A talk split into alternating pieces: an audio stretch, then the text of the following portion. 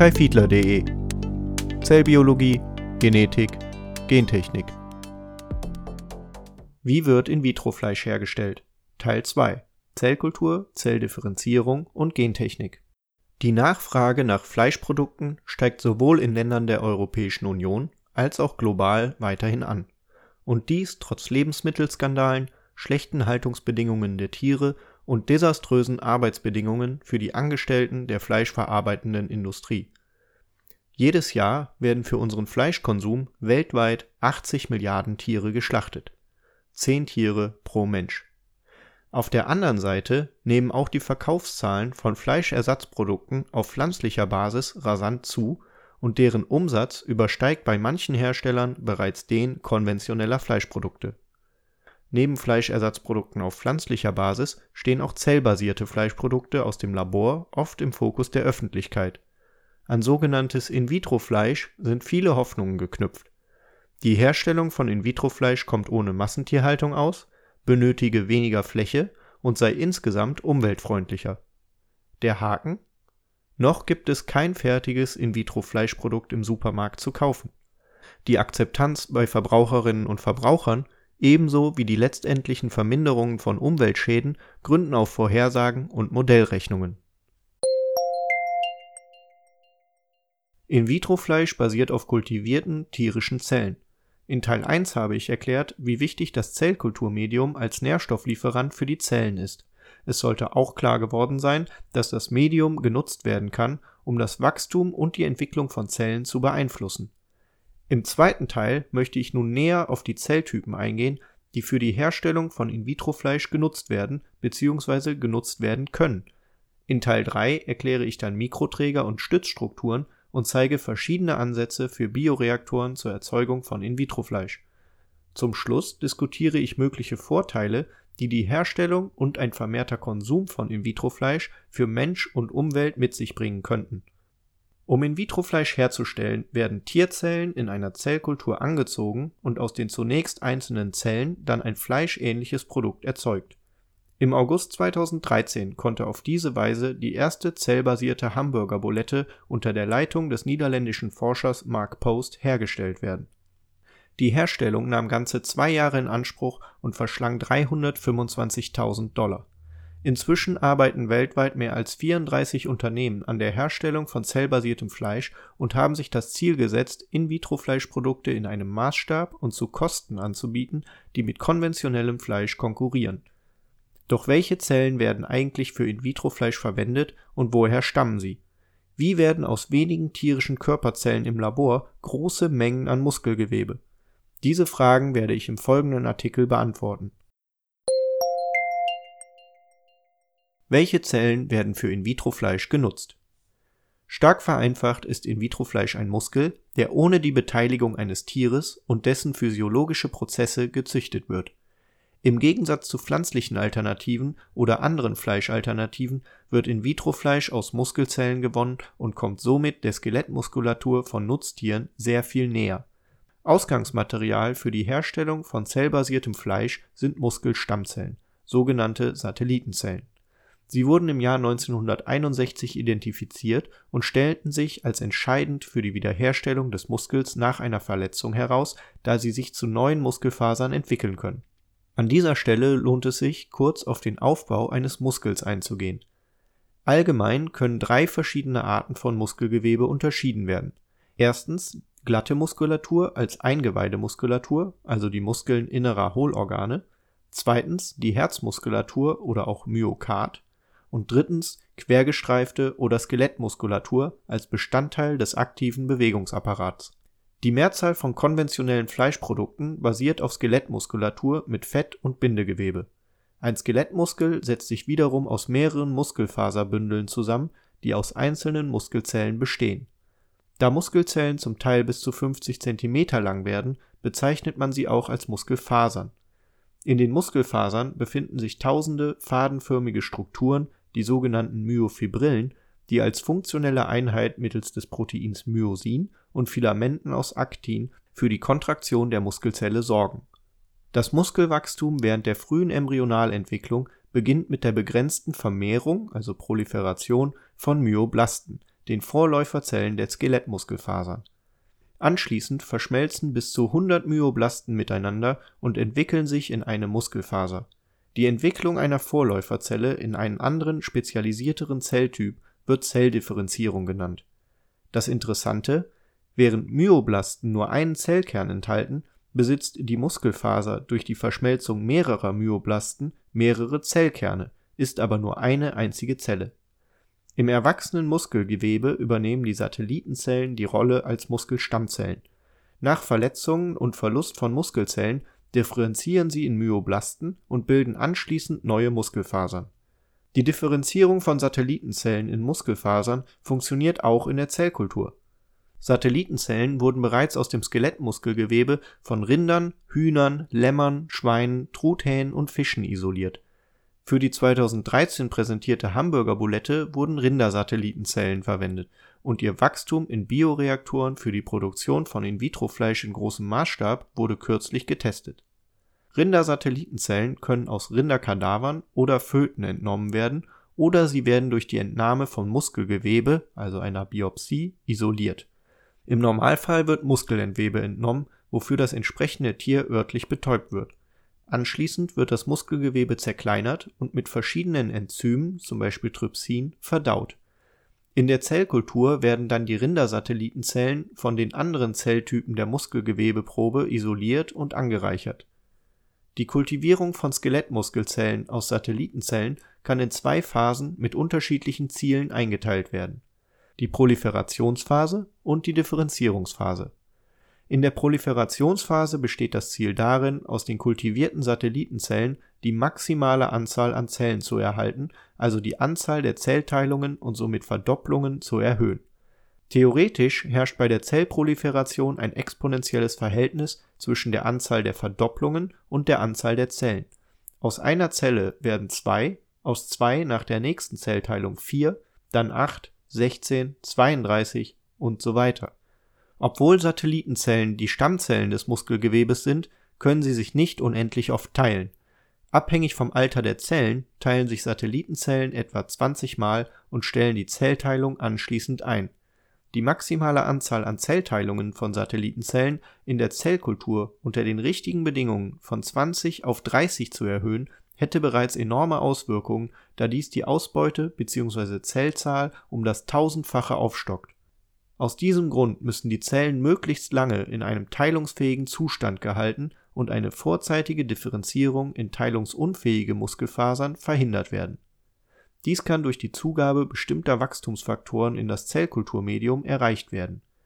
Für die Proliferation von Skelettmuskelzellen sorgen vor allem Fibroblastenwachstumsfaktoren und zu einem geringeren Anteil der Wachstumsfaktor Insulin-like Growth Factor 1 Nachdem genügend Zellen produziert wurden, besteht der nächste Schritt darin, die Satellitenzellen zu Skelettmuskelzellen zu differenzieren. Die Differenzierung von Skelettmuskelzellen wird maßgeblich von Insulin-like Growth Factor 1 gesteuert. Insgesamt können durch unterschiedliche Konzentrationen der drei Wachstumsfaktoren Transforming Growth Factor Beta, Fibroblastenwachstumsfaktor und Insulin-like Growth Factor 1 Proliferation und Differenzierung von Satellitenzellen gesteuert werden der einfachste Weg, die Differenzierung von Satellitenzellen in Skelettmuskelfasern einzuleiten, ist die Entfernung von Wachstumsfaktoren aus dem Medium. Bei Satellitenzellen geschieht die Differenzierung dann fast auf natürliche Weise. Die Zellen verschmelzen miteinander, bilden Vorläufer von Muskelfasern und beginnen die für Muskelfasern typischen Proteine wie Myodi, Myogenin und embryonale Isoformen der schweren Muskelmyosinkette zu bilden Zusammen mit der Differenzierung werden die Satellitenzellen gleichzeitig zu einer größtmöglichen Proteinproduktion angeregt, ein Prozess, der Hypertrophie genannt wird. Unter Hypertrophie versteht man die Größenzunahme eines Gewebes durch die Vergrößerung der einzelnen Zellen.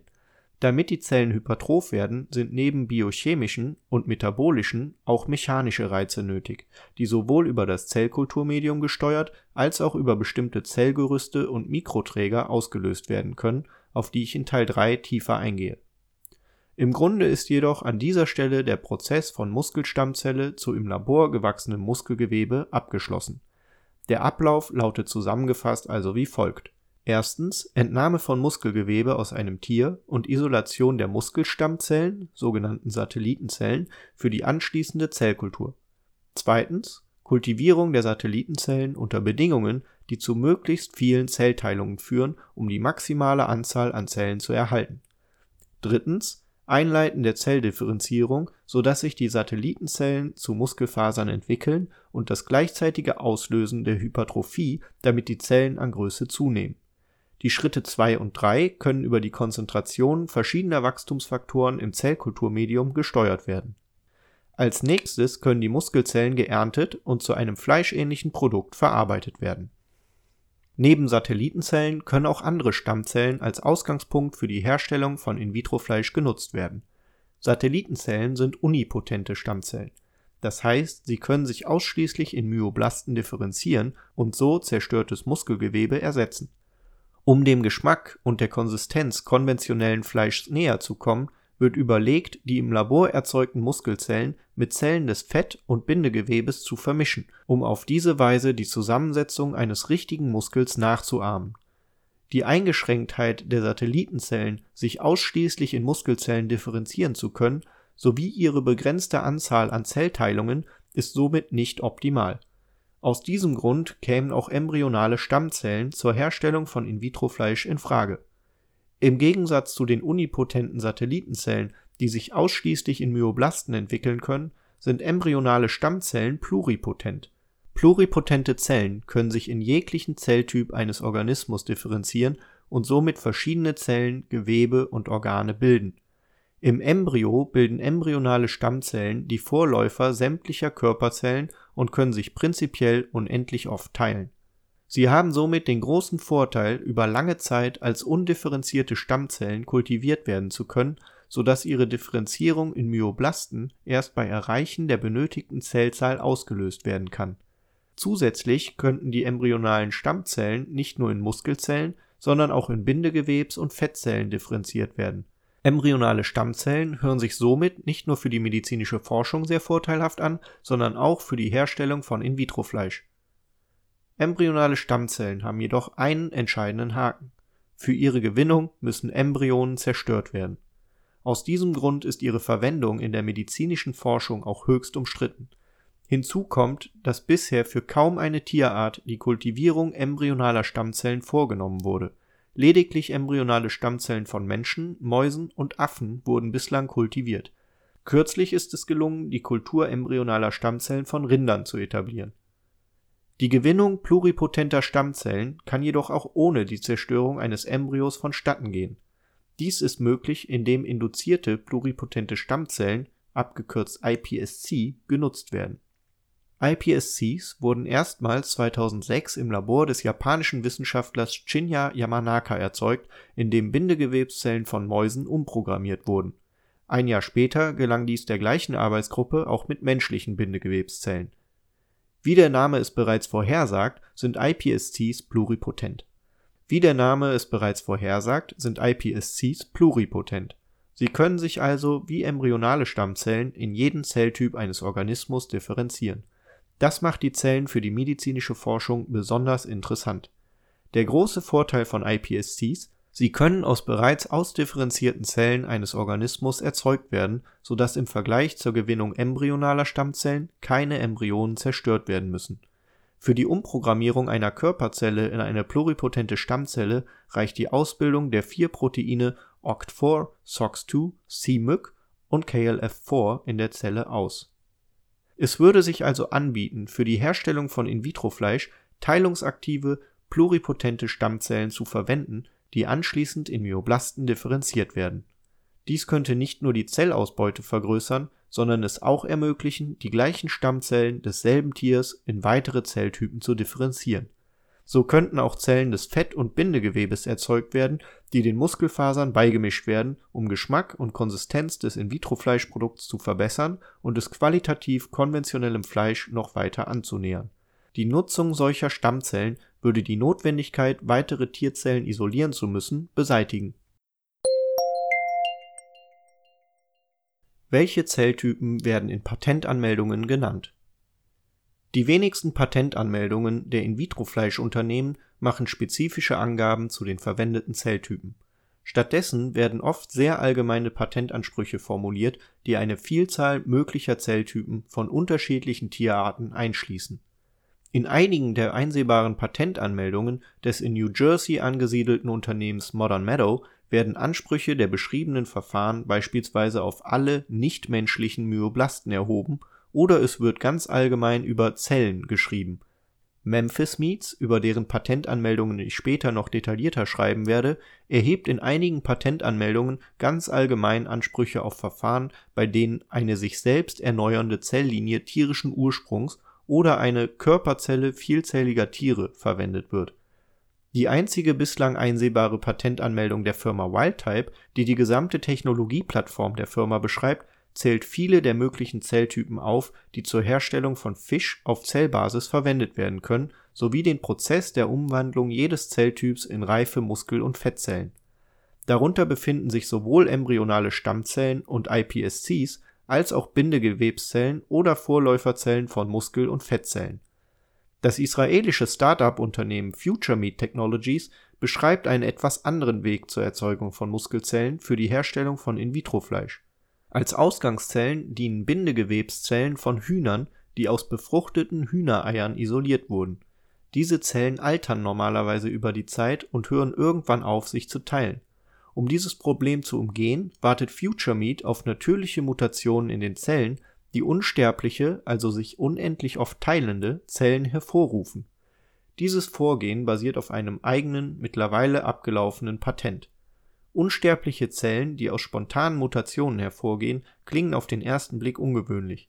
Im Grunde passiert dies aber zum Beispiel auch bei Krebszellen, die sich aufgrund von Genmutationen unkontrolliert vermehren. Die Nutzung von Bindegewebszellen hat gegenüber anderen Zelltypen einige Vorteile. Zum einen gibt es für diese Zelllinie bereits Zellkulturmedien, die ohne tierisches Serum auskommen. Zum anderen besitzen Bindegewebszellen eine schnelle Verdopplungszeit Darüber hinaus beschreibt FutureMeats in der Patentanmeldung ein Suchverfahren nach kleinen Molekülen, die die Zelldifferenzierung der Bindegewebszellen in Muskel oder Fettzellen auslösen. Aus den einsehbaren Patentanmeldungen geht somit hervor, dass es nicht den einen Zelltyp gibt, den alle Firmen zur Herstellung von In-vitro-Fleisch nutzen Vielmehr scheint es so, als sei das allgemeine Verfahren klar, wie aus einer Stammzelle oder Muskelstammzelle im Labor kultiviertes Muskelgewebe wird und läuft im Allgemeinen so ab wie oben beschrieben. Im Einzelnen testet jedoch jede Firma ihre eigene Methode und vergleicht vermutlich bei der Herstellung von In-vitro-Fleisch unterschiedliche Zelltypen miteinander, um sich später auf die am besten funktionierende festzulegen. Die allgemeine Nutzung von Tierzellen zur Erzeugung von In-vitro-Fleischprodukten ist allerdings noch längst nicht alles einen interessanten und einzigartigen Ansatz verfolgt das israelische Unternehmen Supermeat. In der Patentanmeldung kultiviertes fleischhaltiges Hybridnahrungsmittel wird die Herstellung eines Nahrungsmittels beschrieben, das sowohl aus Pflanzen als auch aus Tierzellen besteht. Der Masseanteil kultivierter Tierzellen am Endprodukt beschränkt sich auf maximal 30 Prozent und soll Geschmack, Aussehen, Struktur und Empfindung verbessern Fleischprodukte auf pflanzlicher Basis sind zurzeit noch günstiger als Nahrungsmittel tierischer Zellkultur, so dass Mischprodukte bereits gewinnbringend verkauft werden könnten, bevor der Preis für tierzellbasiertes Fleisch niedrig genug ist, um mit konventionellen Produkten zu konkurrieren. Besonders spannend ist ein Geschmackstest, der innerhalb der Patentanmeldung präsentiert wird und bei dem verschiedene Mischprodukte zum Beispiel Wurst, Rinderhackfleisch und Schnitzel mit variierendem Anteil kultivierter Leberzellen bewertet wurden Geringe Mengen kultivierter Leberzellen in den Mischprodukten schienen deren Geschmack deutlich zu verbessern. Während jedoch bei zellbasiertem Rinderhackfleisch die Bewertung des Geschmacks mit zunehmender Menge an Tierzellen stetig zunahm (bis zu einem Gesamtanteil von 27 Prozent), steigerte die Zugabe von Leberzellen zu zellbasierter Wurst die geschmackliche Bewertung lediglich bis zu einem Anteil von 13 Prozent, jedoch nicht darüber hinaus. Bei zellbasiertem Schnitzel war es sogar so dass Leberzellmengen von 13 bis 20 Prozent am besten bewertet wurden, eine höhere Menge an Leberzellen am Mischprodukt geschmacklich jedoch schlechter abschnitt. Werden die Zellen gentechnisch verändert? Um es kurz zu beantworten, nein. Die Herstellung von In-vitro-Fleisch kommt ohne gentechnische Veränderungen aus. Auch in den meisten Patentanmeldungen wird an den Zellen keine gentechnische Veränderung vorgenommen Trotzdem gibt es ein paar mögliche Ausnahmen. Dies betrifft die Nutzung von induzierten pluripotenten Stammzellen. Wie bereits oben beschrieben, können adulte, ausdifferenzierte Zellen in pluripotente Stammzellen umprogrammiert werden, indem gerade einmal vier Proteine in diesen Zellen ausgebildet werden. In der ursprünglichen Studie von Shinya Yamanaka wurden die Gene, die für diese vier Proteine kodieren, fest in das Genom der Zelle eingebracht. Bei den auf diese Weise erzeugten Stammzellen handelt es sich somit um gentechnisch veränderte Zellen, auch wenn die eingesetzten Gene aus der gleichen Spezies stammen. Mittlerweile gibt es mehrere Methoden, die ohne den Einbau der vier Gene in das Zellgenom auskommen und stattdessen vorübergehend einzelsträngige RNA mit den Informationen zur Bildung der vier nötigen Proteine in die Zelle einschleusen. Bei induzierten pluripotenten Stammzellen, die auf diese Weise erzeugt worden sind, handelt es sich nicht um gentechnisch veränderte Zellen in den einsehbaren Patentanmeldungen der In-vitro-Fleischunternehmen finden sich keine gentechnischen Verfahren, die das Erbgut der verwendeten Zellen verändern. Einzige Ausnahme ist die Firma Memphis Meats aus San Francisco.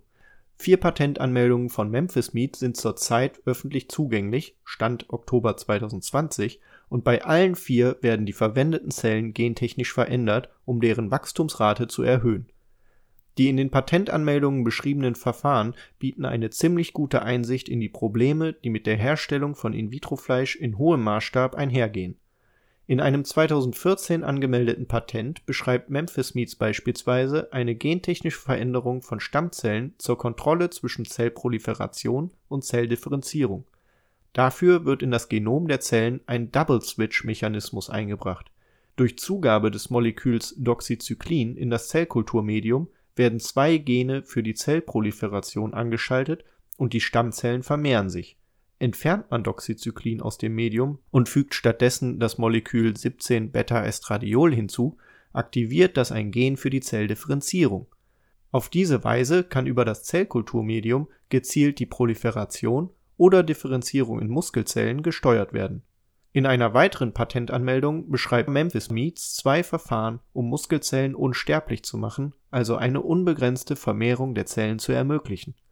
Zum einen soll das Gen für das Protein Telomerase-reverse-Transkriptase kurz TERT zusätzlich in das Genom der Zellen eingebracht werden, wodurch mehr von diesem Protein gebildet wird es ist bereits seit vielen Jahren bekannt, dass die vermehrte Bildung von TERT Zellen zur Unsterblichkeit verhilft, weswegen TERT auch in manchen Krebszellen in erhöhten Mengen gebildet wird. Eine weitere Variante, die von Memphis Meats beschrieben wird, um unsterbliche Zellen zu erzeugen, ist der Knockout zweier Gene mittels der Genschere CRISPR-Cas9. Es handelt sich dabei um die beiden Gene für die Tumorsuppressoren P15 und P16, deren Ausfall Zellen unsterblich macht eine dritte Patentanmeldung von Memphis Meats aus dem Jahr 2018 führt gentechnische Veränderungen auf, um den Hippo-Signalweg zu blockieren. Der Hippo-Signalweg steuert während der Entwicklung die Organgröße, indem er die Kontakthemmung von Zellen reguliert, also die Tendenz von Zellen, die Teilung zu stoppen, wenn sie mit anderen Zellen in Kontakt kommen. Während der Organentwicklung wird dieser Signalweg in den Zellen aktiv, wenn das Organ wächst und die Zelldichte zunimmt, sodass die Organgröße reguliert wird ein Ausschalten des Hippo-Signalwegs führt dazu, dass Zellen in Zellkultur trotz hoher Dichte weiter proliferieren können, was in einem effizienteren Kultivierungsprozess und somit günstigerem In-vitro-Fleisch-Endprodukt resultiert. Die Hemmung des Hippo-Signalwegs verändert das Zellverhalten also auf eine Weise, die nützlich ist, um Kosten für Zellkultur in großem Maßstab zu senken. Neben der erhöhten Zelldichte zeigt Memphis Meats in der Patentanmeldung auch dass die Hemmung des Hippo-Signalwegs die Fähigkeit der Zellen erhöht, sich ohne fetales Kälberserum zu vermehren. Zusätzlich zeigen die verwendeten Muskelstammzellen eine verminderte Neigung, sich in reife Muskelzellen zu differenzieren. Die Patentanmeldung umfasst verschiedene gentechnische Modifikationen sowie die Zugabe verschiedener Moleküle in das Zellkulturmedium, um den Hippo-Signalweg zu hemmen die vierte Patentanmeldung von Memphis Meats diskutiert eine Reihe gentechnischer Veränderungen an Muskelstammzellen, die für die Zellproduktion in großem Maßstab von Vorteil sind. Neben Modifikationen, die bereits in anderen Patentanmeldungen aufgeführt sind, wird die erhöhte Ausbildung des Enzyms Glutaminsynthetase als vorteilhafte gentechnische Veränderung beschrieben. Glutaminsynthetase wandelt Ammoniak in die Aminosäure Glutamin um. Ammoniak entsteht auf natürliche Weise während der Zellatmung und kann in hohen Konzentrationen toxisch auf die Zellen wirken. Im Körper wird Ammoniak über den Blutstrom gefiltert und im Urin entsorgt oder als Quelle für Stickstoff wiederverwendet. Diese Mechanismen stehen in groß angelegten Zellkulturen jedoch nicht zur Verfügung. Indem Glutaminsynthetase einen Teil des überschüssigen Ammoniaks aufnimmt und in Glutamin umwandelt, steht Glutamin den Zellen als wichtige Aminosäure und alternative Energiequelle zur Verfügung durch die vermehrte Ausbildung von Glutaminsynthetase kann der Ammoniakspiegel kontrolliert und gleichzeitig der Gehalt einer Aminosäure erhöht werden, die in anderen Proteinen wiederverwendet werden kann.